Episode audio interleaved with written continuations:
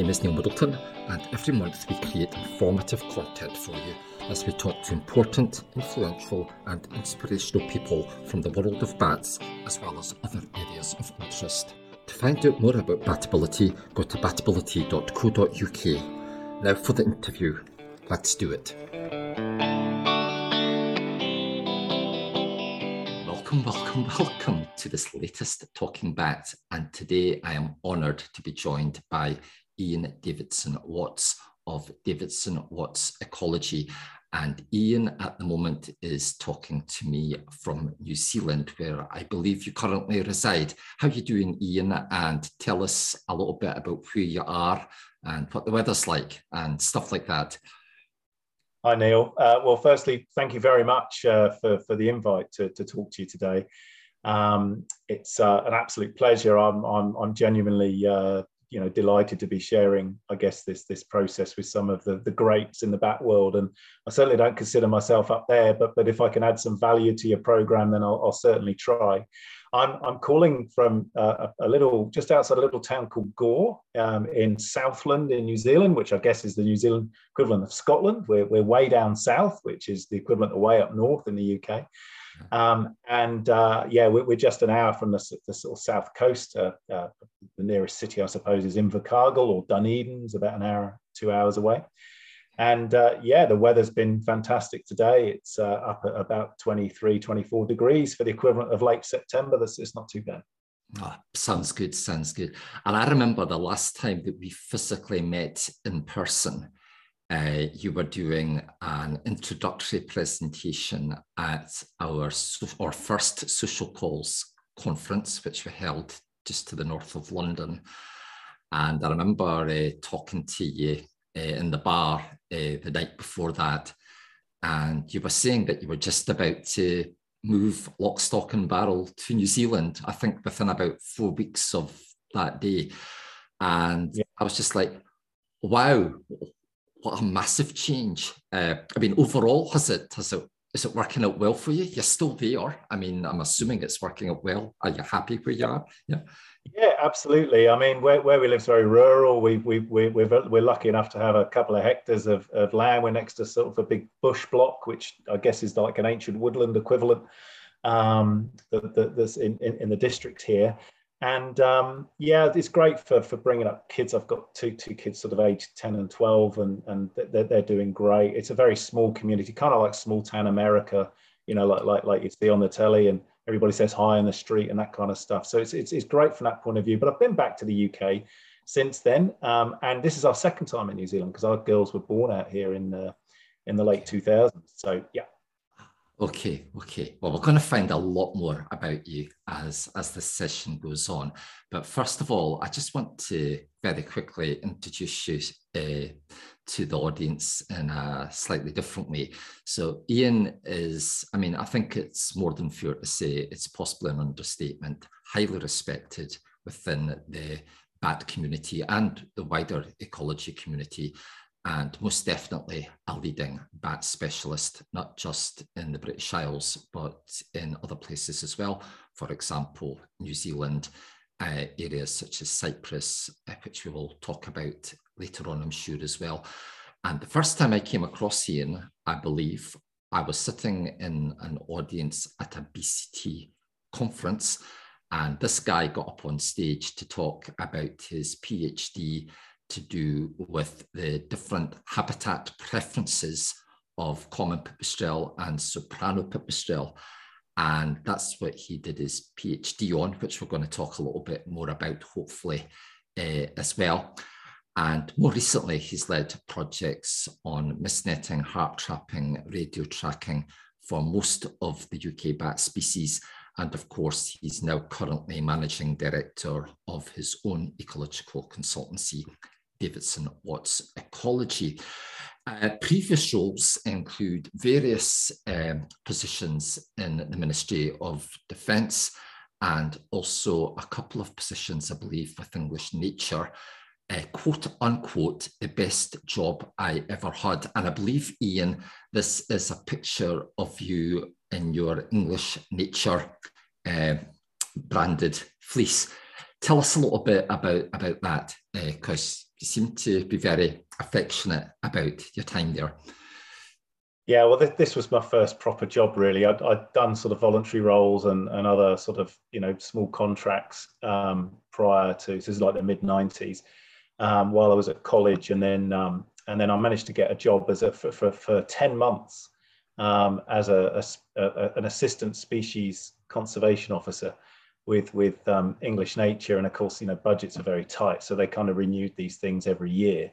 And there, I'm, I'm actually holding a smooth snake, and uh, in, in in those days, I mean, we had licenses for survey, but but you know, you you just got to grips with a lot of different species, you know, that were in my patch, and my patch was Wiltshire, Hampshire, and the Isle of Wight, which I've stayed kind of in touch with for, for, most of my back career because uh, I'm originally from, I was born in Wiltshire, and um, you know, it was just great because you've got somewhere like the New Forest just has a fantastic array of opportunities to do all sorts of stuff. So although I'm known for my bats, I started out doing a bit of everything. Although the reason I got the job was because I'd already had my bat license. I've been a volunteer for it for a year or two prior to that um, uh, when I joined uh, English Nature in '96. Yeah. Wow, wow. Now we're going to talk in a minute about uh, what you were doing professionally before you were involved in you know, in wildlife related subjects. I don't want to talk about that just yet. But can you tell me a little bit about uh, your interest in natural history? Was this something that you'd always had from childhood, or was this something that you developed later on? I, I, what, what, what, was what was the catch there? Yeah. So my, my, dad was in the military, so we moved around quite a bit, and that's that's where we met my mum in, in in Wiltshire, and then we moved to Germany. We spent a bit of time in Germany, but I'd always had a fascination with the outdoors, and I love being outdoors. And I, and I started as I grew older, appreciating what was outdoors. And uh, my grandfather actually also military. Um, he he used to take my he, he was based in Wiltshire when when when when he kind of retired and all that kind of stuff. But but he lived in the Woodfords in the in the in the sort of southern Wiltshire, which is uh, a lot of people know have heard of the River Avon that runs through Woodford just north of Salisbury, and all the water meadows. And I used to when I used to stay with him for a couple of weeks at a time during the summer holidays. I'd gone all these walks and he'd just teach me everything about, you know, so I was sort of age eight years old. He'd teach me everything about what was going on because he was really into it. Spent a lot of time in Burma during the war. Um, he, he had a massive uh, interest in, in wildlife. And I think that kind of passed on. My dad was more of a gadgeteer, but I suppose in, in terms of bats, um, you know, I combine the two really because the one thing I love about bat work is the fact you, you, you get, get to use a lot of gadgets. Um, and yeah, from there, I suppose that was the you know the, the, the trigger but I, I, probably had other passions that were probably leading my career in a certain path yeah. um, and more military related. Yeah and we'll, we'll talk about that we'll talk about that shortly um, we'll, we'll talk about that shortly i'm sure. Um, yeah right so here we go. Um, so you mentioned there that you got the english nature job around about 96 i think you are. Yeah uh, but here we are in 1991, and you, you, were telling me earlier that's you on the left there. Uh, you were obviously in the military uh, early on. Um, tell us how you got to where this picture is. Um, just give us a backdrop to what you were doing before English Nature and how the scene we've got presented here in front of us pretty much forced a change of direction, I suspect, upon you. Yeah. Well, I, will be up front. I, I, I, enjoyed school, but I was never very good academically. And I know that seems sort of bizarre now, but it's often the case, I think, with with uh, some people like me. I, I, grew up on a council estate and um, I kind of uh, joined the army at age 17. I, I, wanted to fly. I was absolutely mad passionate about flying. I've been in the air cadets about five years. I've done gliding and, and all that kind of stuff. And um, but my qualifications wouldn't get me into the Air Force to fly. But the Army had this system that allowed people after a few years on the ground to apply for pilot training or crewman training on helicopters. And uh, uh, I was lucky enough to join the Army Air Corps, and uh, I, uh, the unit I went to uh, when I finished all the basic and trade training, as they call it, um, allowed for local, what they called air crewmen, and because that was the system they were phasing out. But we had these older helicopters that still allowed for it, and I managed to get become one of those at sort of age 19 after two years on the ground. If you're enjoying listening to our podcasts, perhaps you would also be interested in joining Batability Club. To find out more about Club, which includes hundreds of hours of accessible training resources available to you in your own time and at your own pace, go to batability.co.uk. Thank you.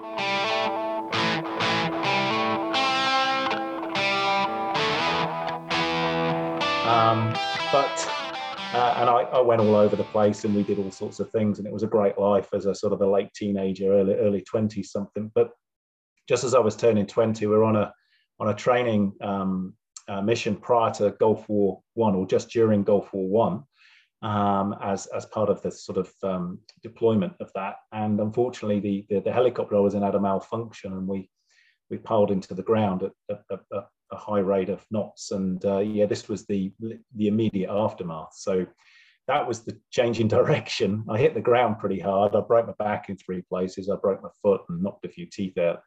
And uh, yeah, this was the moment where our sort of rescuers came to, to get us, another helicopter.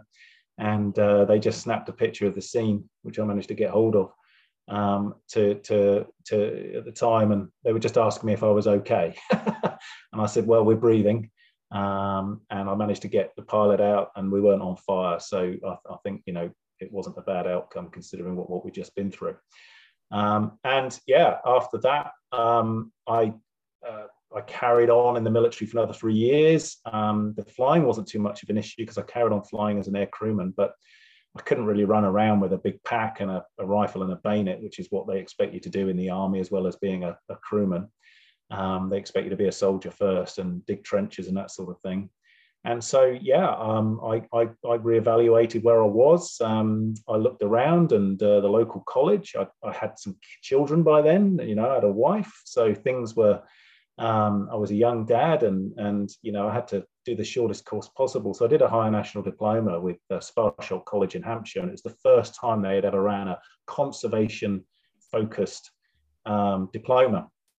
And I was also doing lots of volunteering at the time as well. And the boss I had in the military, he was great. He gave me a couple of days a week off, basically, to go get that experience as part of my resettlement because I was looking at a medical discharge, really. And, that, that and that's what I got in 1994 eventually.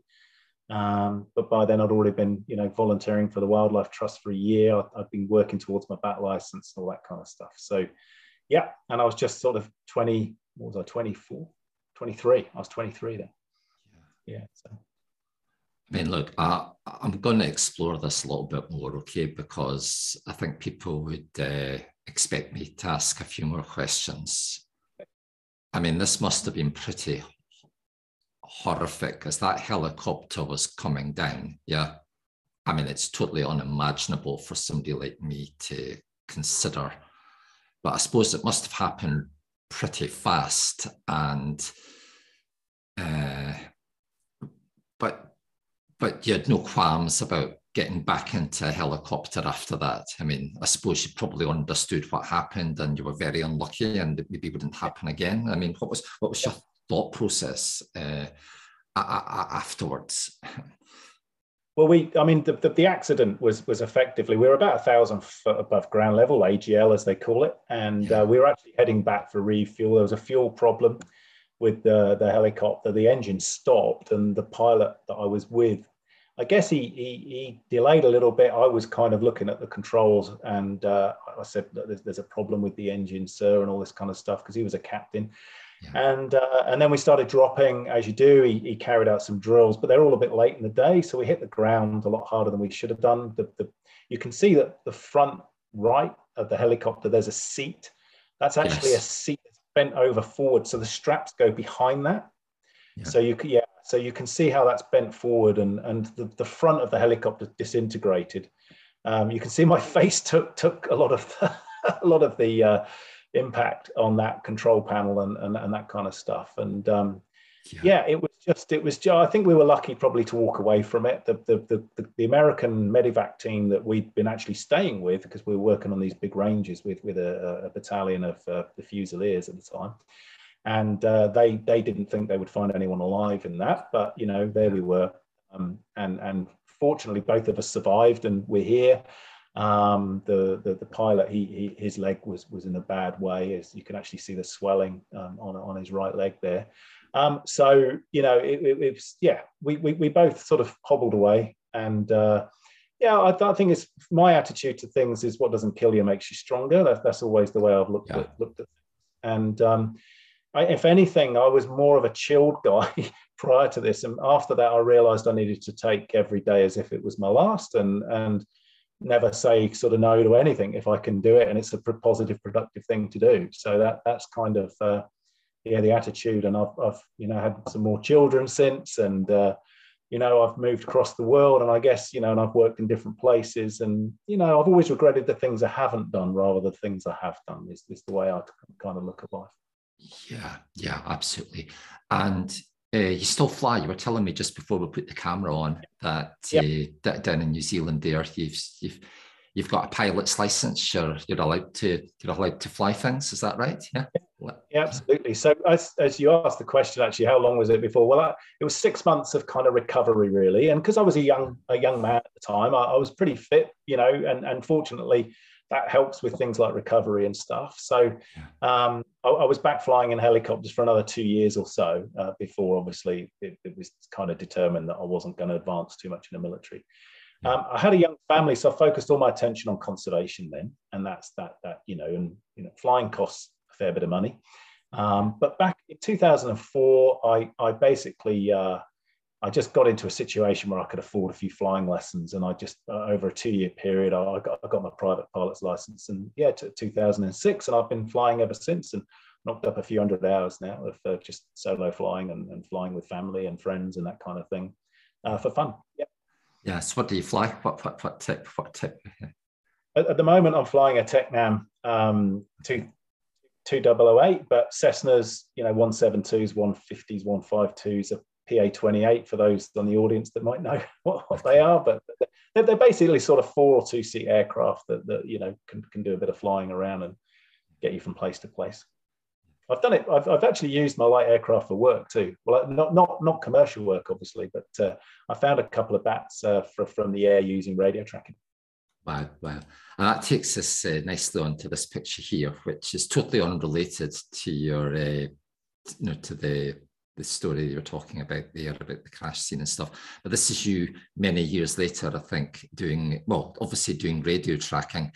Um, was this for the PhD project? Was this the Pipistrelle project, or no, was this something was, uh, else? This was, this was, swarming actually. I, I, uh, so, so one of the bits of research I've been doing for, for a number of years since the '96, actually, since my first, is I've been helping Gareth Jones and uh, some of his PhD students with with swarming. Um, swarming work because a number of those uh, uh, protected sites like SACs, SSIs in, in Wiltshire, uh, underground quarries and stuff uh, like uh, box mines and Chilmark quarries and Fonthill and, and that sort of thing, they're, um, they're really important swarming sites as well as hibernation sites. And, and it was at those sites that I assisted Gareth in, in his sort of investigations into swarming research. And because uh, I was the English nature person responsible for those sites, as well as an active bat person. So um, I got a huge amount of experience from, from that. And that's how I got to know Gareth um, uh, really well.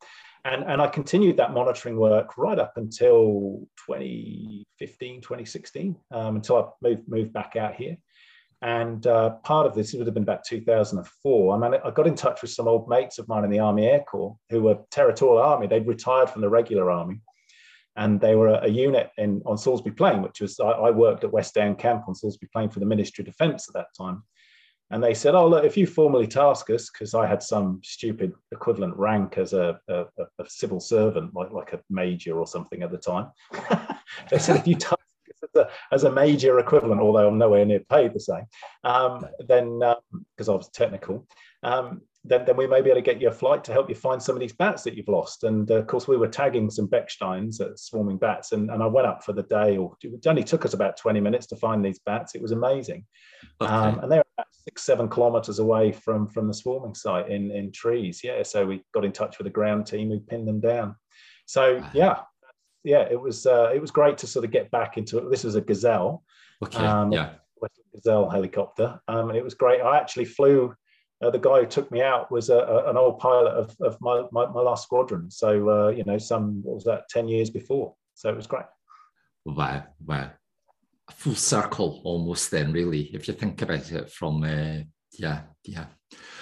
Okay, let's let's let's talk a little bit about say your your research. Um, I mentioned earlier um, the first time I, I, saw you do a presentation at that BCT conference. Um, I can't remember when that when that must well that must have been goodness that must have been what the early 2000s well these papers were published what 2005 round about that is it 2005 2000 yeah it was maybe around about 2005 2006 yes. where I would have seen you do that um, yeah. So this was uh, so you were working uh, under Gareth Jones, I believe, for that PhD. Is is that correct? Yeah. Yeah, yeah. Gareth, absolute um, hero of mine in the bat world, and uh, you know, huge. And I know you've you he, he's been a guest of yours, and it's just been you know absolutely fantastic uh, experience from my point of view. Just just the whole thinking like a bat and, and that evolutionary aspect of the stuff that because my, my work has always been pretty applied you know, I've always had a job. I mean, I, the PhD took me about six years to do. Um, I was doing full-time job with English Nature at the time when I started it, and I, I was a, a running a team of ecologists in the MOD um, as well, in everything they got up to, which was a great context. I've not just always been a bat person; I've, I've, I've always specialised in bats, but I've always been a, a general ecologist and then dealing with the SSI program for the MOD, and um, I ran licensing, you know, for uh, English Nature for, for, for a year or two. And uh, prior to that, I, you know, after my species stuff, I was a, a rivers conservation officer. So I actually dealt with SSI rivers in, in, I always had this love of bats and, you know, that was my nighttime work, I suppose you could say. Um, in terms of the uh, um, research at the time, I actually, like I said, I met, I met Gareth doing the swarming research. So I'd actually published with one of his PhD students, Katie Parsons, who, who did some amazing work on um, uh, swarming bats, and it was the first sort of proper description of swarming bats of in the UK. Um, we learned a lot from that, and, and one of the best things I learned from it is that in 96 was a big year. It was my first year as a proper kind of you know employed person albeit for a 10 month contract on about 10 grand a year or whatever it was in those days. Um, and the but it was experience and that that counted for a lot um, in, certainly in those days as it does now, um, to, to, to, be able to be, become more employable. And not only, so that year, Bechstein's bats, weren't, there wasn't even a recorded maternity roost in the country at that time. There were only isolated records of, of grounded bats or, or hibernation records and that kind of thing. And something like only 200 records since 1830 or something like that. And a Dutch camper came into our office in the New Forest, um, the English Nature local office, he brought in a juvenile Bechsteins from Holland okay. with the campsite just okay. north of Brockenhurst. Can you believe that? And then yeah. the call the likes of Henry Schofield, and they all came down, Frank Greenaway, all trying to, you know, find, find this tree it was found on. But that was the first indication that Bechsteins were breeding, you know, in, in, in the UK. Um, and then later that year, having seen my first sort of Bechsteins ever, um, as a kind of someone who'd only had a license for about 18 months at that point, um, we went swarming, and and uh, I remember, uh, and I won't mention any names here, but a, a well-known uh, bat researcher um, pulled what they thought was a long-eared out of a mist net um, at, the, at, this cave entrance or this this quarry entrance, and Gareth just looked and went, "That's no long-eared, that's a Bechstein's," and we saw another six that night.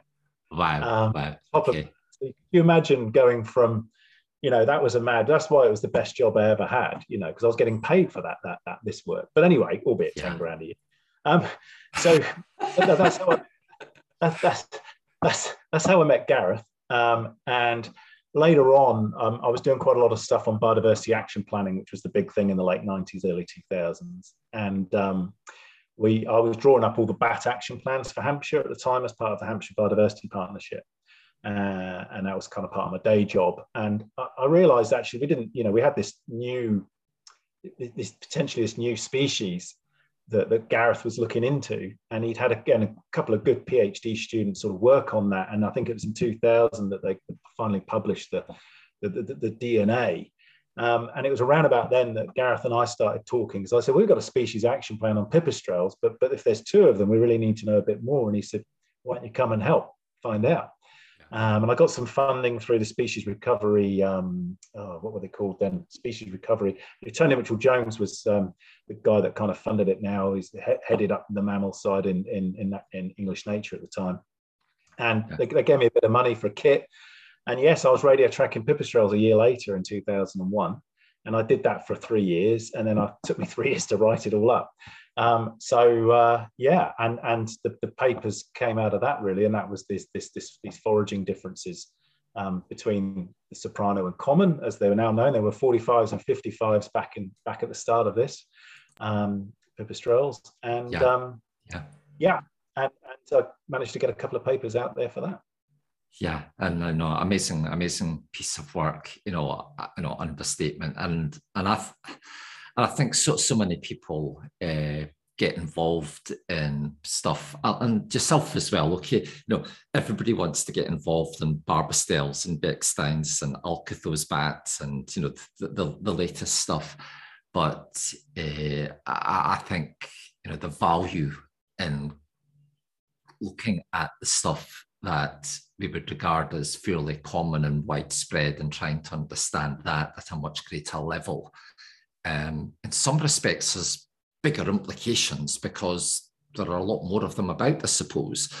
Um, but you've done some, well, you've been involved with some pretty important work uh, with regards to Barbastelles uh, as well, also. And you've got this paper here that, uh, you know, Matt, you know, was the lead on with yourself and Gareth about uh, Barbastelle bats, implications for conservation. And I think this picture that we've got here is yourself radio tracking a Barbie.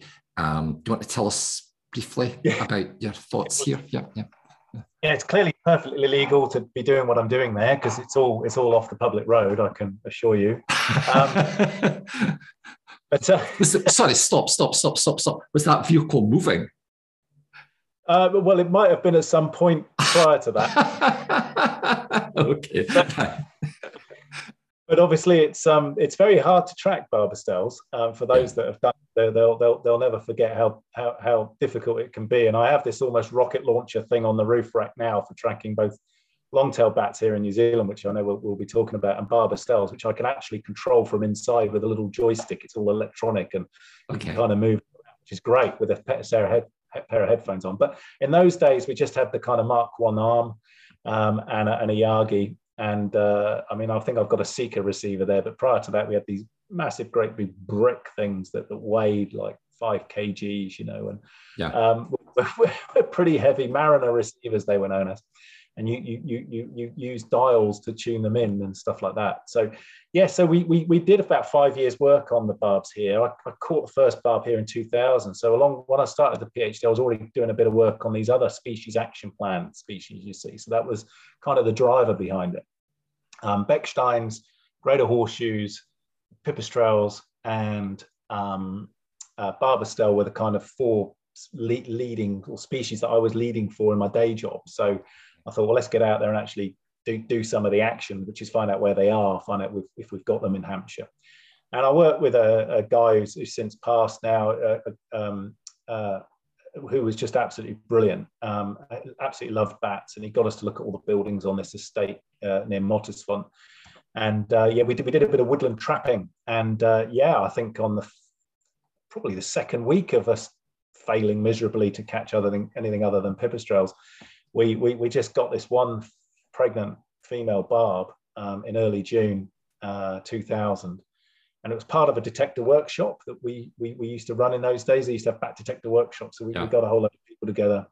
And we literally, nine of us, I remember nine of us, and uh, spent the whole night almost chasing this one person with a receiver all through the, the, the meadows and the floodplain of the River Test and, and through various woodlands. And yeah, we ended up pretty much about 200 meters back from where we caught it. we, we, we, we, worked out a route, and I think we'd all been running, literally running 17 kilometers um, that night. So it was a big jaunt, running and walking and stopping and, and seeing what the bat was doing. it was hard to get good accurate fixes. I think the main the number one sort of task was just to actually keep on to it.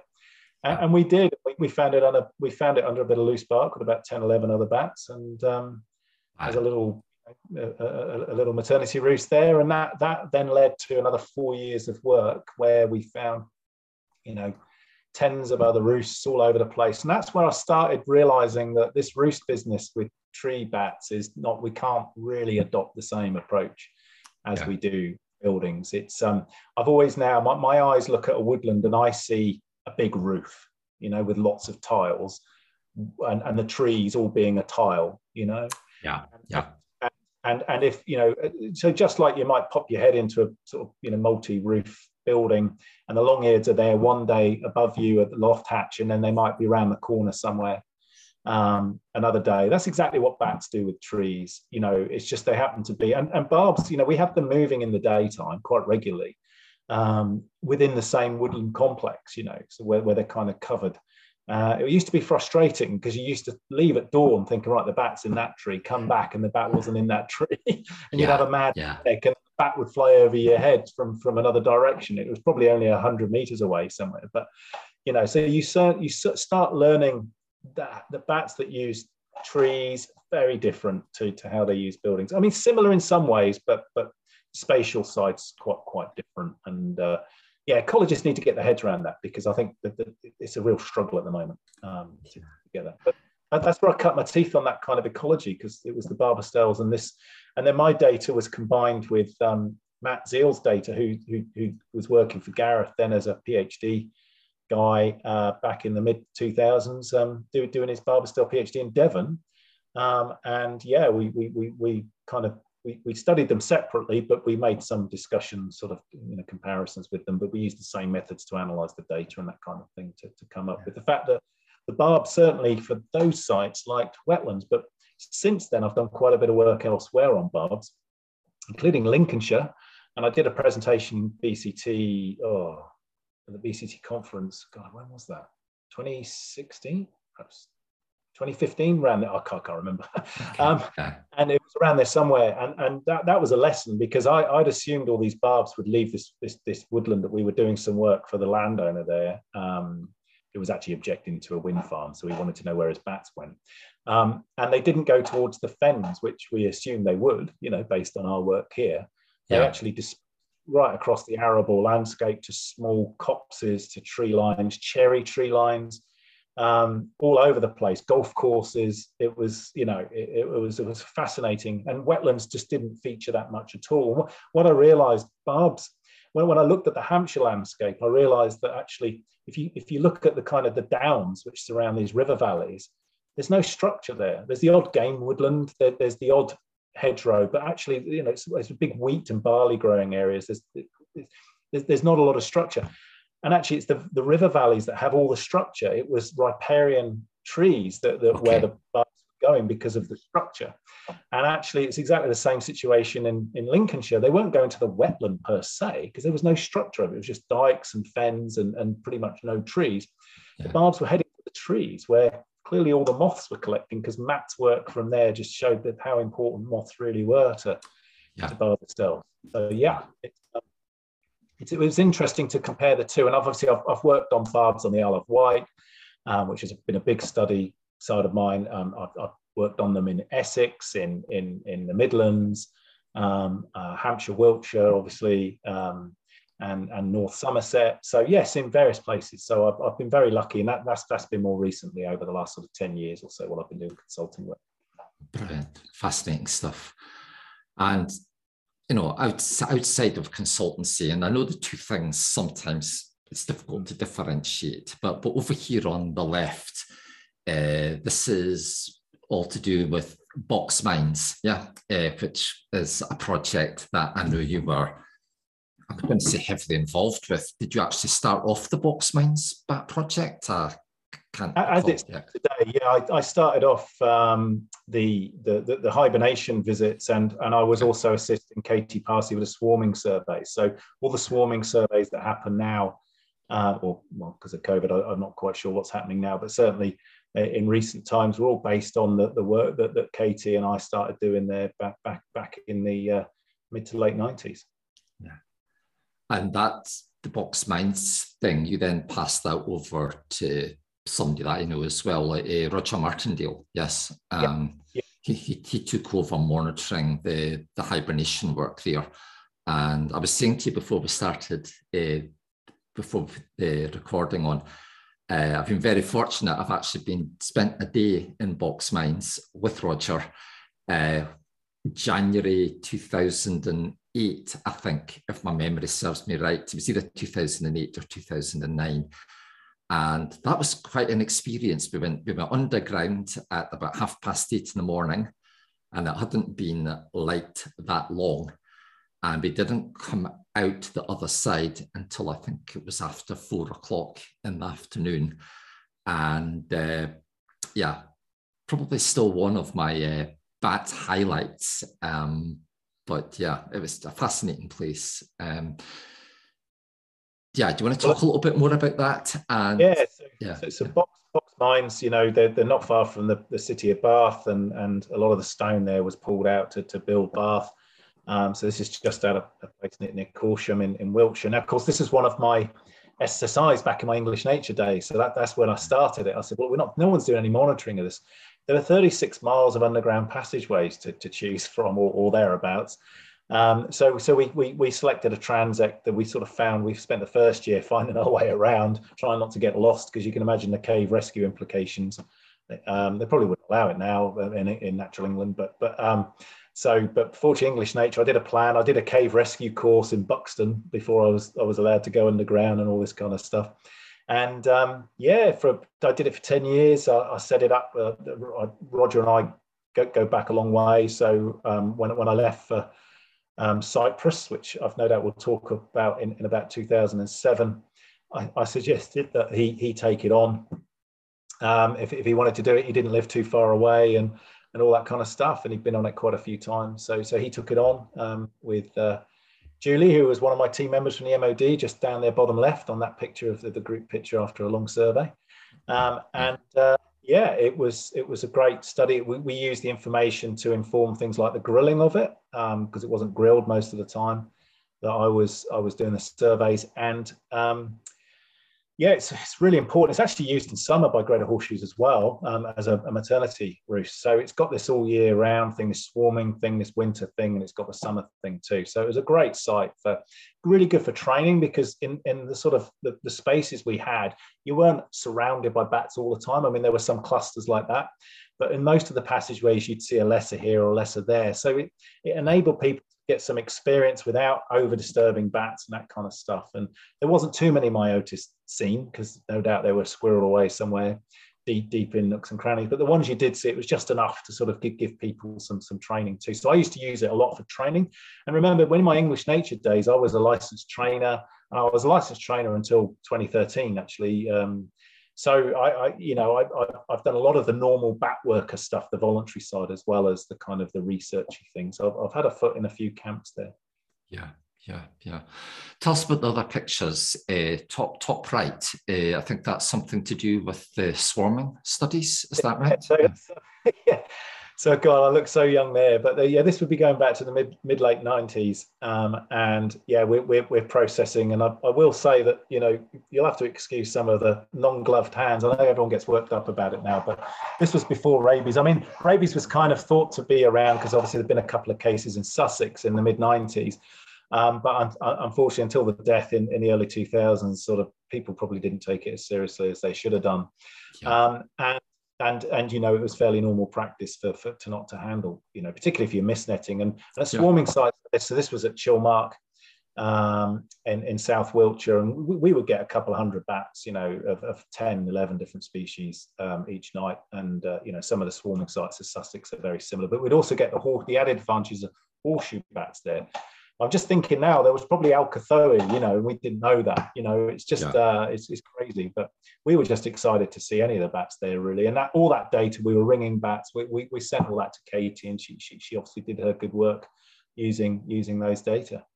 Yeah. Um, and the picture on the right, bottom right, is um, of me checking out a, a Rousettus aegyptiacus uh, cave on the coast of Akrotiri in Cyprus. I, I did a So my, job, whilst all this was going on, after I left uh, English Nature, was I headed up the um, Ministry of Defence uh, Natural Environment team, um, which dealt with pretty much everything from developments to SSI improvement and, and managing training, you know, on, on the MOD estate. The MOD estate, interestingly, has more protected area land, you know, from SSIs, SACs, SPAs, than any other single landowner, including the likes of the National Trust just because the National Trust have quite a lot of arable and, and farmland as, as well as obviously important sites and historic and that kind of thing.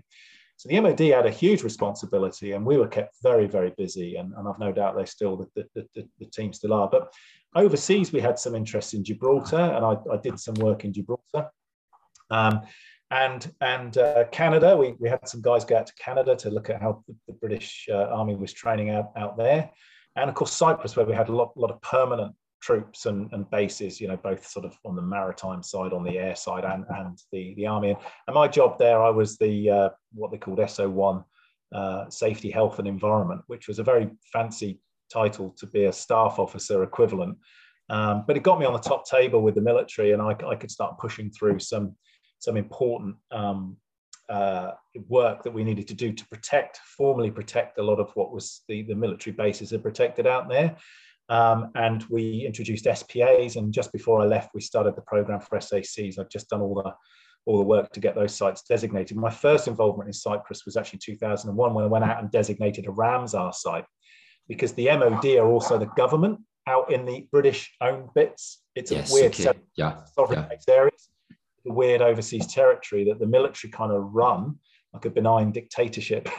um, and, and, there's about 15,000 sort of Cypriots that live there um, including this village Akrotiri. So this is what amazing, and of course it's well known by birders because it's a huge migratory yeah. area for birders. There was not much known on the bats, and, and of course Rousettus was this the furthest sort of north that they go. Um, there's probably a few records in Turkey and that kind of thing, and, and they were probably hanging on because of, of people planting fruits and seeds and nuts and that kind of thing that they eat. And I, I did a bit of work on those, and they also became um, part of the reason for designation of some of these um, of these SACs we had by, by, those cave surveys we were doing. Um, so yeah, it was a fascinating um, it was a fascinating time there. Absolutely loved the wildlife there. Anyone into their herpetofauna would have just absolutely you know wet themselves. It was just. Yeah, yeah.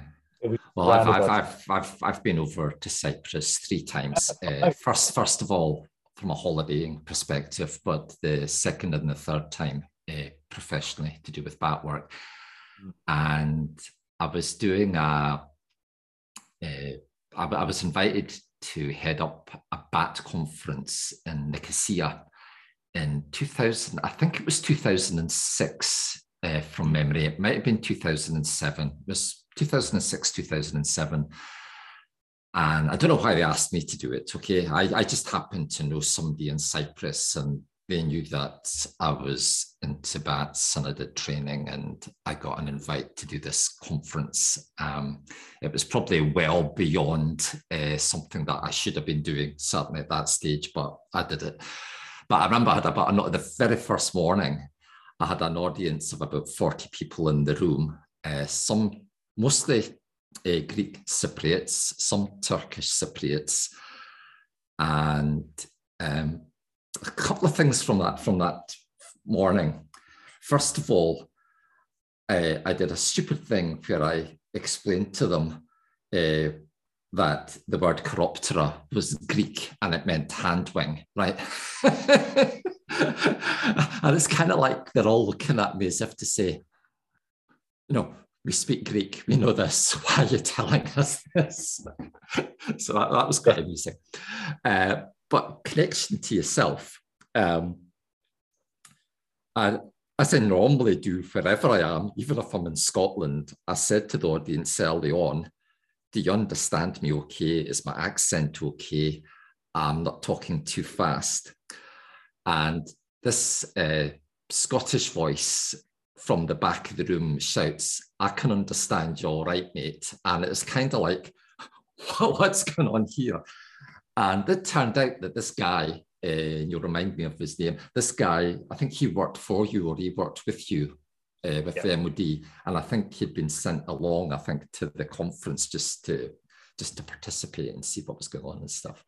Yeah. Um, yeah. Sorry, I've gone off a little bit there, but uh, it's a fond memory. Yeah, yeah. It's a well, it's a fond memory for me because I remember Davy Davy Reynolds is his name. He he, yeah. he, he, sent an email saying, "Hey, I've, I've been to this uh, this this this guy uh, Neil who's who's over talking about bats in Cyprus, and uh, he said, yeah, he did all right. so, well, and he's he's quite an understated guy, and uh, so that, that's actually a real compliment from from Davey. So, so I'll I'll take that. I'll I'll take I'll one hundred percent take that. yeah, but, there, said, but uh, yeah, very very fascinating. Yeah, so that's great. Yeah. yeah. but the Rousettus on Cyprus. Um, massive challenges from a conservation point of view because a lot of the locals uh, don't like them and they I don't know what the situation now is, but certainly back then they would go out of their way to basically wipe the roosts out. And I mean, we had pictures of mist nets over cave entrances.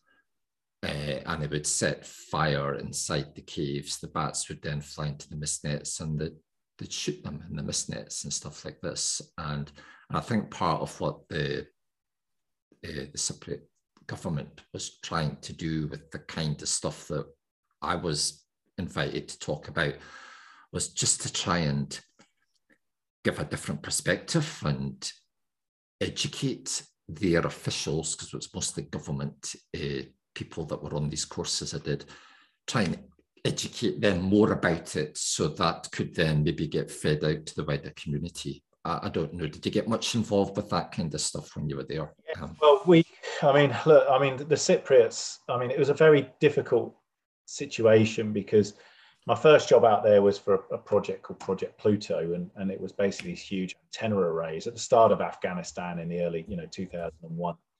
Um, after 9-11 and everything, you know, there's a lot of money going into Cyprus for, for listening to, to what was going on in the Middle East. Um, and that's you know and and and and, there's a lot of lot of work so i was actually taken out there as a, a, it was almost like my first job in the MOD. I just left Natural England, not Natural England, or English Nature, um, uh, and you know we I was said been to Cyprus before. I said no, but you, Your Excellency, yeah. So could, can, do you mind getting on a plane for a few months and going out to Cyprus? I said yeah, okay, fine.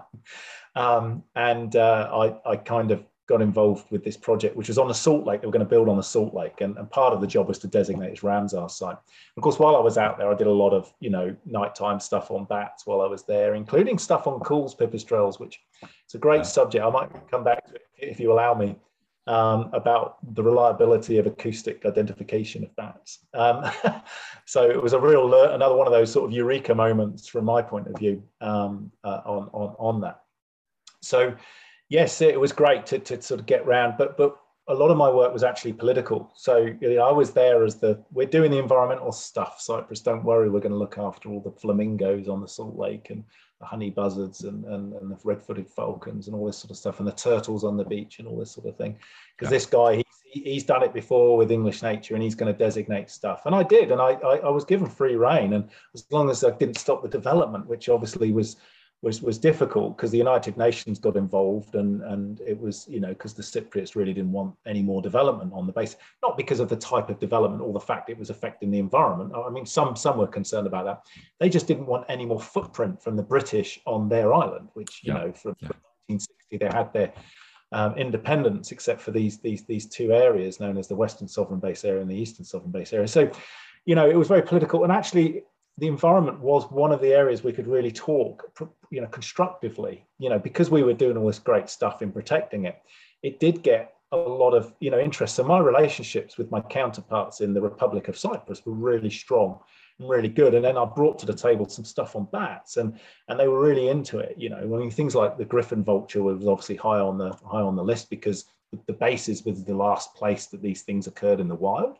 Um, and you know because of the protection that the military effectively provided from development and tourism and poisoning and things like that. So um, you know it, it, there was some good stuff there going on. Um, yeah and, and I, I, think my my two years there hopefully there were some positives that, that came from it. And certainly on paper anyway the designations but there's some massive cultural issues at the time. I, the, the, the cyprus joined europe around about the same sort of mid about 2004 so my first visit, they were out of Europe, and my second visit, when I did my two years there, they were in Europe. I already noticed a big change because you know Europe weren't taking any. Cyprus got Cyprus got a lot of money. As part of that, they had to do the protection on the ground. So there's some real benefits of, of, of, the European protection, and we had to introduce leg- legislation. Although we were technically outside Europe as the basis, we had to mirror all the Cypriot legislation. So we I brought in the Nature Ordinance 2000 and what was that 2008? Yeah, so I acted some legislation for 15,000 people. There you go, and the military. so it was great. Yeah, really good experience. Yeah. Let's talk a little bit about your consultancy. Um, mm-hmm. so development of advanced surveys for infrastructure, major housing schemes. You've done more than 60 trapping and tracking projects since 2013. And also, I know you're very proud of the fact that you are a chapter author of the 2016 Good Survey Guide, Good Survey, Bat Surveys for Professional Ecologists, BCT guidelines. And you're also involved in the forthcoming fourth edition of uh, the Good Practice Guidelines. Uh, give me give me some snippets on on this stuff. Um? Well, I actually started doing a bit of consultancy work, mainly around training in, in the early 2000s. So I've always done a bit uh, of stuff, uh, mainly to help buy more gadgets, like like you know, yeah. time extension bat detectors that cost a lot of money. So I just put everything back into sort of just buying gear because you know a few thousand a year or whatever it was. I was getting out of that work. And so I did a lot of training. So I developed the first commercial bat training syllabus, for instance, and I think I trained four or five people in the very early 2000s. Um, and um, the, the, the, the, the other stuff I started doing is I started doing some radio tracking for some road ski jobs in, in Wiltshire. Um, which was a real eye opener about a how difficult it was and the amount of resources you needed, and it certainly wasn't like the kind of back group type stuff I was doing on the barbs and and or the sort of but that, that, that developed over time until 2013 after my first stint in New Zealand. We, we did four years in New Zealand from after I left Cyprus to, to New Zealand and then, and then we came back in 2013. We set up Davidson Watts Ecology and uh, we realized that, that, there was a real area in this that, that we, a more training for, for people to get handling experience and, and, and that kind of stuff, but also that, that more projects really needed to use these tools because the sort of information you can get from this is is is hugely powerful. Um, obviously balanced against the risks towards bats, but if done well and done by well-trained people, the risks are absolutely minimal. Um, and you know that's I think has, has, changed a lot. So that's been picking up, particularly for infrastructure projects. Uh, but we've also done some stuff for the National Trust and uh, you know woodland managers on on where you know particularly on the Isle of Wight where where you know I'd already done about two years of non-stop trapping and tracking on the Isle of Wight for the Woodland Bat project out there in the mid 2000s. After five years looking at a place called Briddlesford Copse that turned into an SAC for Bechsteins. Um, so, you know, all that experience was coming to the fore, I suppose, to turn this into something a bit more of a paid career. And yeah, by sort of 2016, we, we were employing five people who kind of specialized in this, including Matt Zeale, who worked for us for, for about a year. Um, and and and we now operate a, a, business where we use some really trusted subbies back in the UK. I manage them from here, um, and, and, we do a whole range of infrastructure schemes uh, that involve trapping and tracking predominantly. We, we do other stuff as well. We you know we, we've done Natural England Church jobs and, and that sort of thing. Um, and I'm due back this year to now. Now the borders have opened up again, certainly on the New Zealand side, um, to, to crack on with with obviously some more more work there. But you know, my PhD's really helped as well because we try and introduce a bit of science to, to what we do um, in, in that respect. So our, our reports, yeah, we, we, we, we, we obviously work out things like home ranges, core areas, and, and, and try where we can to demonstrate how much of the development site might influence those, you know. So that, that, that's quite an important part of the decision and impact assessment um, process. And at the moment, I'm, I'm an assessor for Natural England on their earned recognition program. And uh, yeah, you know obviously have have, have some accreditation for that as well so um, yeah that, that's been dominating most of the last sort of yes it's 2013 of my time yeah wow and i mean over 60 projects of that nature that that's pretty impressive um, well one of the, one of the reasons we, well, one of the reasons we moved back to New Zealand after Brexit, but I won't talk about Brexit. It's been no, gone no. now. An opportunity came up, and I just thought this place would be a a bit, bit of a bit unsettled for a while is probably my, my thought processes and, and so we took the, the opportunity to come back and, and the business kept going so we, we were quite pleased about that and a lot of our key employees and subbies and, and stuff stuck with us and have been delivering some great stuff on the ground and i mean you know, I we, we use I like to think we use the best. You know, we've John Russ, David Hill, Matt Zeale. They're, they're all in there as, as, as people that, that do do some really good stuff for us, amongst yeah. the many others that I haven't mentioned. But they're they're probably some of the ones that have got publications out there. So, um, yeah, yeah. Yes, it's a very very strong team. You know, as, as you say, very strong team. Yeah. Uh, recent work. Um, yeah. Okay. So I saw this presentation along with many other people that you did at the BCT conference. I think it was maybe two years ago, maybe three years ago now, which was all about what you can and what you can't see when you're doing, well, looking for bats emerging uh, trees. And it was, I've got to say, it was pretty fascinating stuff that really brought home some powerful messages about a lot of things that probably many of us felt was the case, but we didn't actually have the scientific evidence to prove it.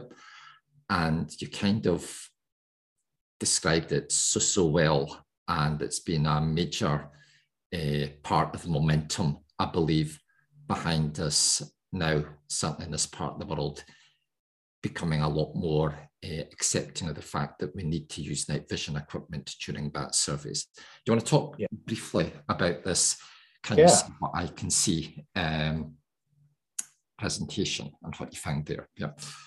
Well, I, I trained and worked with Frank Greenaway back in the, the late 90s, you know, as part of my sort of cutting my own teeth on, on trapping and radio tracking and that kind of thing. I learned a lot from him. Um, there was an element in those days of kind of work it out for yourself. To be honest, you, there wasn't a lot of training courses. yeah, um, absolutely. Um, yeah, I was young enough and fit enough to keep up with the bats most of the time. I think then it's a bit different now, of course. Um, so um, yeah, what I realized soon on was I invested in a Sony Handycam. You know, one of those that had the DV tapes in them. You know, that that was you know. So we're going back a bit now because. I'd find a, a, a tree roost of a Bechsteins or barbs, but but you, you wouldn't be able to see anything coming out. And so they've been part of our toolkit since the late 90s, I suppose you could say. Um, and then it just sort of struck me that, that you know, we, we, we use them on buildings, we use them on church, we use them inside buildings, you know, particularly if they're, they're church type, type, type things, because you can get a huge amount of information that way.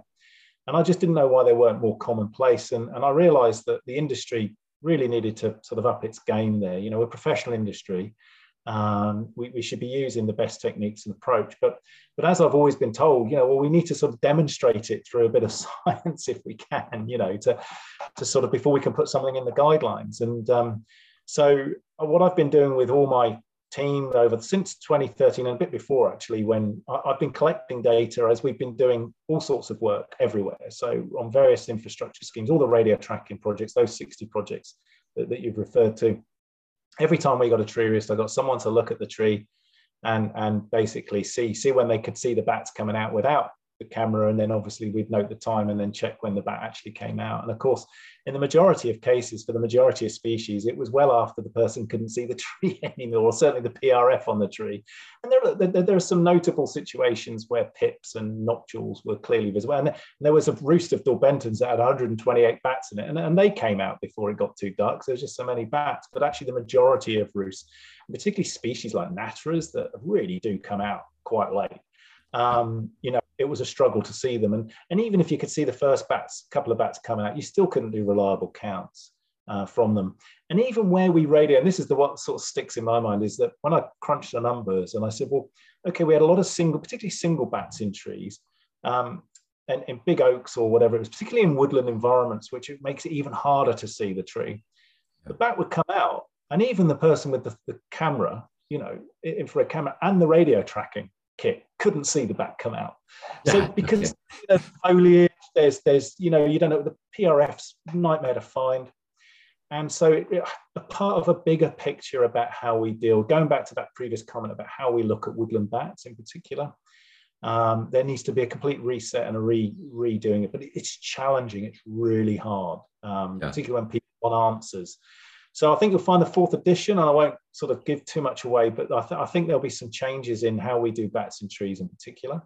Okay. And I think my research has been been used to support some of those recommendations in the guidelines. So if I was investing in Sony and Canon XA cameras, um, then this might be a good time to start if you're already not.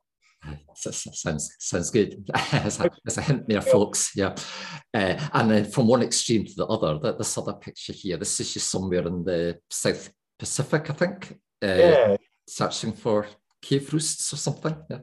Yeah. So look, well, I've got a massive passion for the Southwest Pacific. Um, oh, sorry, South Pacific. Um, okay. So that's Fiji, Polynesia, Melanesia, all those sort of areas to sort of north, northeast of Australia and north of New Zealand. Um, absolutely beautiful part of the world. Have a real romantic sort of idea about it. And look, there aren't too many bat species there. You know, they they, they number in their tens at best and sort of ones and twos at worst. You know, and in fact, some island groups like the Cook Islands don't have any bats except the the, the, the flying foxes. Um, so I mean, still great, but they're there probably brought there by, by people as a food resource in the in the first place. So um, fascinating island sort of biogeography. I love understanding how bats sort of you know do things a bit like the finches on the Galapagos. Do do bats do the same sort of stuff? You know, and this is what I mean about echolocation and how perhaps bat, bats use a range of frequencies when there's no other competition from other species using similar types of echo or using similar types of echolocation. And that's my Cyprus story about the fact I thought we had four species of pipistrelle in Cyprus. When I caught all the bats making all these different peak frequency noises, um, they're all Kuhl's pipistrelles, but they were using, they had F maxes, and hopefully most of the audience will understand that that peak frequency, frequency of maximum energy, ranging from 34 to about you know 50 um, wow. Yeah. Okay. Yeah. So you know, it's kind of like, oh, okay. You know, I thought I'd had I'd found some small species for Cyprus, and how wrong was I? So it's just understanding that you know echolocation is a tool, not an identifier, and this is where your work in social calls comes in because I think that's way more reliable if you can get them. So you know that's um, it's just it's just uh, it's just something, and I, I think you know I'm working on a couple of uh, bats. They're the Fiji Mastiff bat critically endangered only occurs in Fiji and, and one island or a couple of islands in, in Vanuatu, which is here. Um, and I was out there in 2019 um, on one of the other islands, starting just to build up a bat call library, so so we could empower some of the local uh, environmentalists to, to get out and start doing some surveys. And we've had to do a lot of a lot online since then, and but they've done some really good work. And I've produced a, a short report, which was funded, um, you know, by, by a, a, kind of an international research organisation and uh, yeah, we, are spreading that work into, and we're collaborating with others like uh, BCI, uh, Bat Conservation International in Fiji. And uh, yeah, I'm, I'm, i should be heading out to Fiji in, um, gosh, October this year to, to A, is a bit of a busman's holiday, I suppose. Yeah, but uh, I'll be meeting some locals there to do some bat stuff. So yeah, love that. And, and New Zealand's a great base for that. Yeah. And current research, you're you're getting quite involved with. I think New Zealand's only got two bat species. I don't know if that's an urban myth, but I'm sure that's uh, two native bat species anyway. Uh, you've got the long-tailed bat and the short-tailed bat. I think I think that's it, is it? But you're you're quite interested in the long-tailed bat from a, a social call perspective, I believe, uh, and maybe some certain other things. So as, uh, one of the other things I've collaborated with, with, with Frank Greenaway and David Hill in particular is all the work I did on the Isle of Wight. There was a lot of work with lures um, and, and the yeah. success, for instance, with Bechsteins on the Isle of Wight was really down to David Hill and Frank's lure system that they, they developed, the Autobat.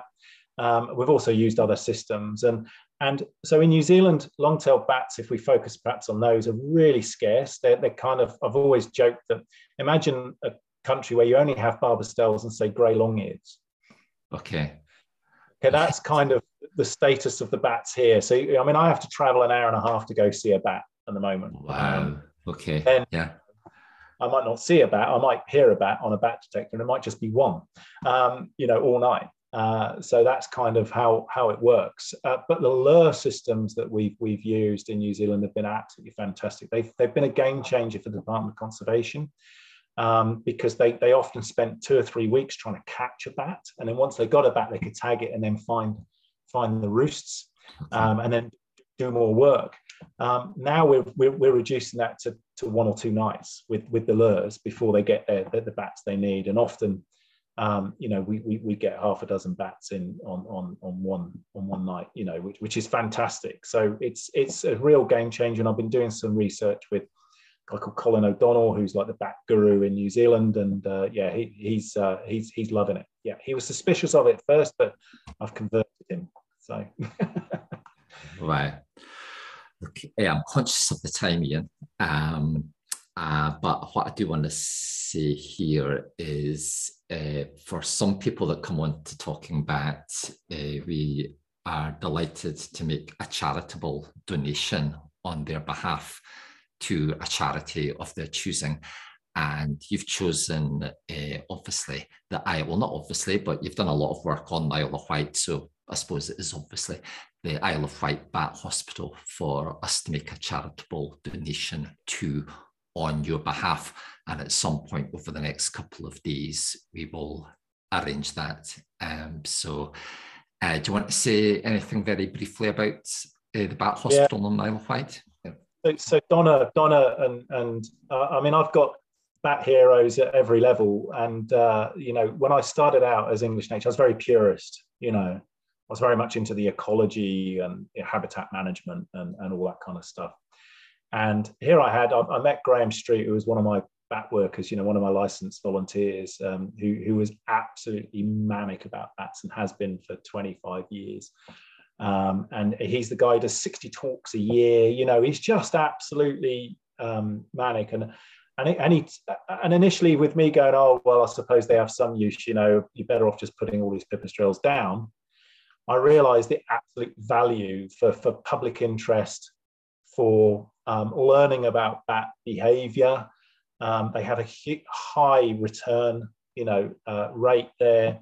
They completely changed my view. And, and from a scientific perspective, Graham's just about had every vagrant you can think of, parti-coloured bats. He even got a free-tailed bat when I was there on the Isle of Wight once, and we okay. looked at. Yeah. I worked, worked out it was a European free-tailed bat, and it didn't come off a ship from somewhere else because obviously Southampton Docks not far away.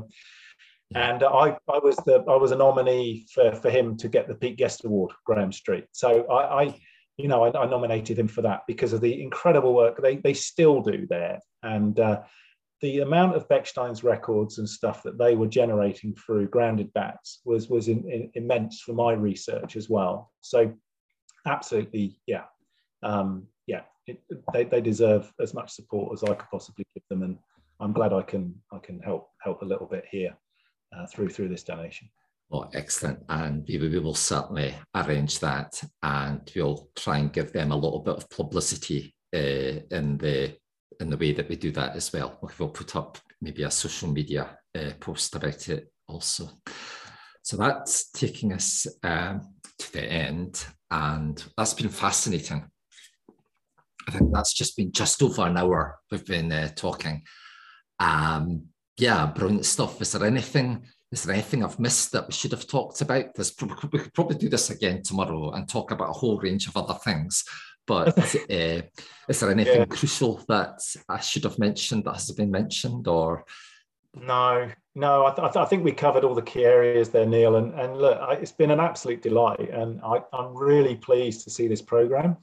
Um, and you know, it, I I think you know the way you obviously interview and and and get get the best, no doubt, from your guests, which I like to think you've got the best from me today um, and the manner in which you do it is it's an absolute credit to yourself. So so so um, so it's a well done, Neil, and uh, it's been an absolute pleasure. And I, I yeah, well, I, I, am back in the UK this summer, and if there's an opportunity to meet up, then then great. But but who knows? I'm only back for a short time, so we'll have to just see how that goes. But you know, I, I enjoyed having those beers with you um, back back in 2016 and and putting the world to right. Um, and maintaining, I think the whole thing about that stuff is is particularly for consultants, is maintain that positivity. I've always seen it as an absolute privilege to do the work I do and get paid for it. And, and people shouldn't lose sight of the, even for those dawns, you know, it, it's an absolute pleasure to see pips flying around at dawn before they, they, they crawl back into their roosts. And uh, yeah, and I, and I think those that have really got it, get it, if you know what I mean. Yeah, well, one hundred percent, and uh, and I would certainly say from my perspective, uh, you've really got it, and it's been an absolute pleasure uh, and honour for me to have been chatting with you today about all of this stuff. And I've learned a whole load of new stuff about you that I didn't know. Uh, so I've found it absolutely fascinating.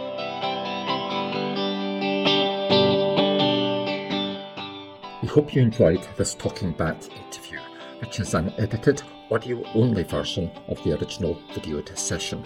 The full version, including video, is available via Batability Club, our online training platform. To find out more about Club, go to batability.co.uk. Till next time, thank you.